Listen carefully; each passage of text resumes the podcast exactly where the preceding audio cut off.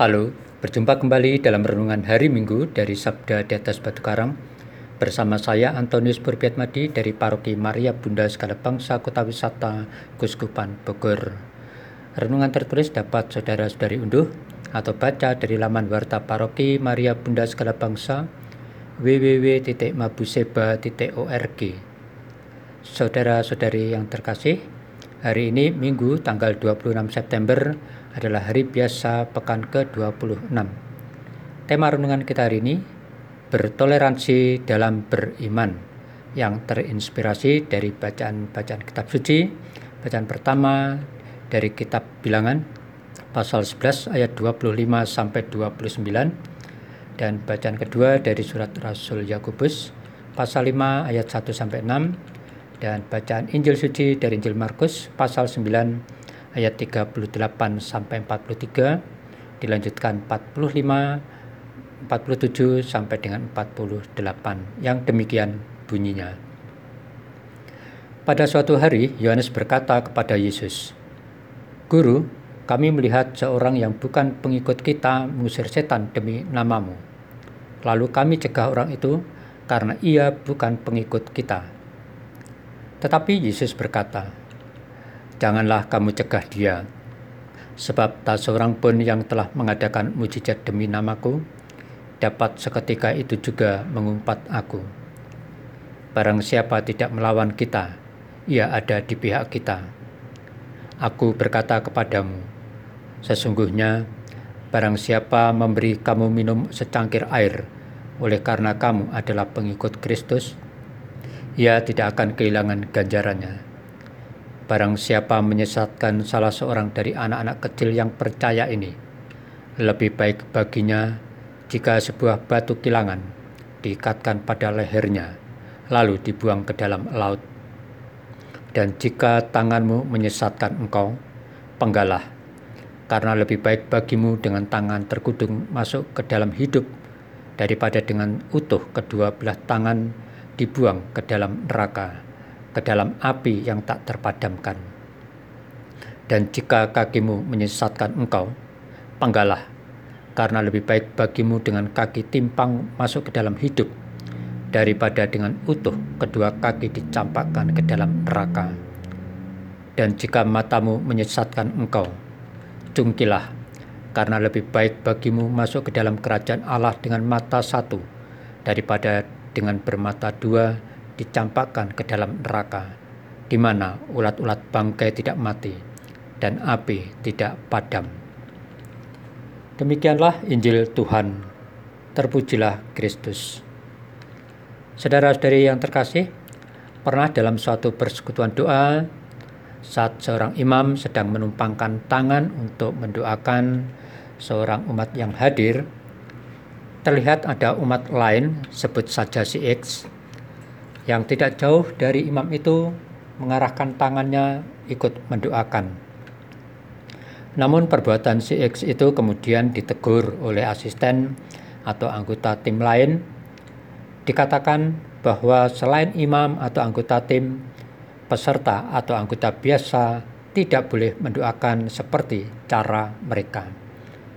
Dan secara kebetulan ternyata si X tersebut adalah peserta baru yang ikut pertama kali dalam acara persekutuan tersebut dan ia hanya terdorong oleh nalurinya untuk ikut mendoakan saja. Saudara-saudari yang terkasih, dalam bacaan Injil pada hari ini, kita mendengar bahwa murid-murid Yesus yang diwakili oleh Yohanes menyatakan keberatan hatinya karena ada orang lain di luar kedua belas murid Yesus yang mampu mengusir setan demi nama Yesus. Para murid Yesus rupa-rupanya terganggu pikiran dan hatinya melihat keberhasilan orang lain yang bukan anggota kelompoknya. Yohanes merasa bahwa di luar kelompoknya, orang lain tidak boleh melakukan seperti apa yang dimiliki dan dilakukan oleh murid Yesus.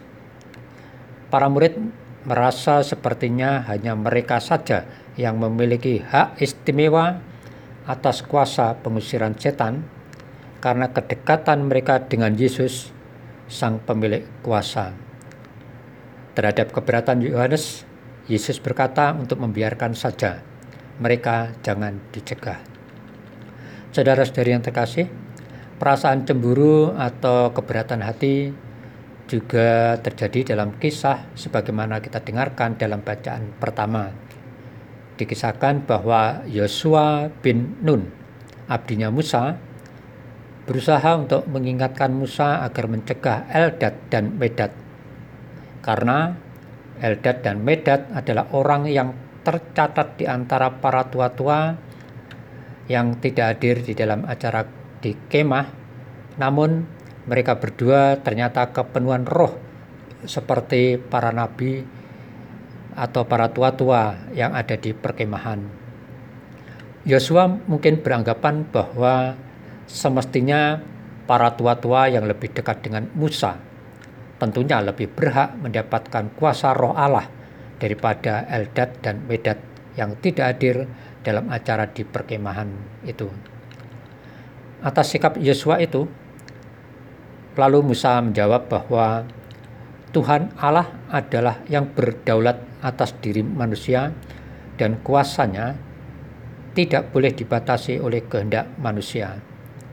Allah bebas memberikan rohnya kepada siapa saja yang dikehendakinya.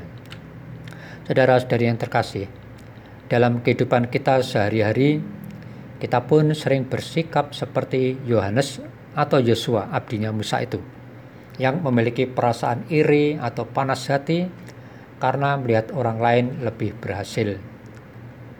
Yohanes dan Yosua bin Nun beranggapan bahwa mereka yang dekat dengan pimpinan, maka mereka atau anggota kelompok mereka lah yang lebih pantas mendapatkan hak istimewa. Yohanes atau Yosua mencegah orang lain yang bukan pengikut atau kelompok. Itu menunjukkan suatu sikap yang pada dasarnya adalah mereka mementingkan diri sendiri, tidak mau untuk menerima orang lain yang tidak termasuk kelompok mereka atau yang berbeda dengan kelompok mereka. Saudara-saudari yang terkasih, dari sabda Tuhan hari ini, hal yang perlu kita refleksikan adalah bagaimana dengan kadar hidup beriman kita masing-masing. Apalah artinya jika kita ini terlalu aktif ikut kegiatan gerejawi atau menjadi anggota komunitas kategorial ini itu, namun ternyata hidup kita sendiri tidak menunjukkan keselarasan dengan sabda Tuhan atau semangat spiritualitas kelompok yang kita ikuti. Jika hidup kita berlawanan dengan kehendak sabda Tuhan, maka seperti sabda Yesus hari ini, beranikah tangan, kaki, mata, atau anggota tubuh kita yang lain itu harus dipenggal, dicukil, atau dibuang di laut? Apa yang dimaksudkan oleh sabda Tuhan hari ini adalah beranikah atau maukah kita ini menghilangkan sikap-sikap egoisme, sombong diri, atau sikap a priori terhadap sesama kita. Semoga melalui sabda Tuhan hari ini, kita belajar untuk mau bersikap dewasa dalam beriman.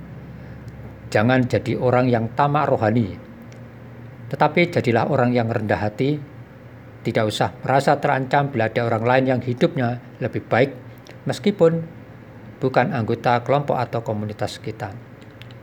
Saudara-saudari yang terkasih, semoga kita memiliki sikap iman bahwa setiap orang siapa pun atau status jabatan apa pun jika sikap perbuatan iman dan kehidupan nyata itu selaras dengan kehendak Allah, maka ia adalah pengikut Yesus dan akan mampu melakukan sesuatu demi nama Yesus termasuk mengusir setan.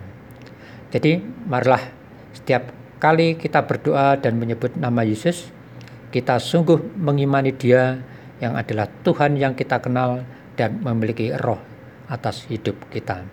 Mari kita belajar untuk bertoleransi dalam beriman dengan sesama kita.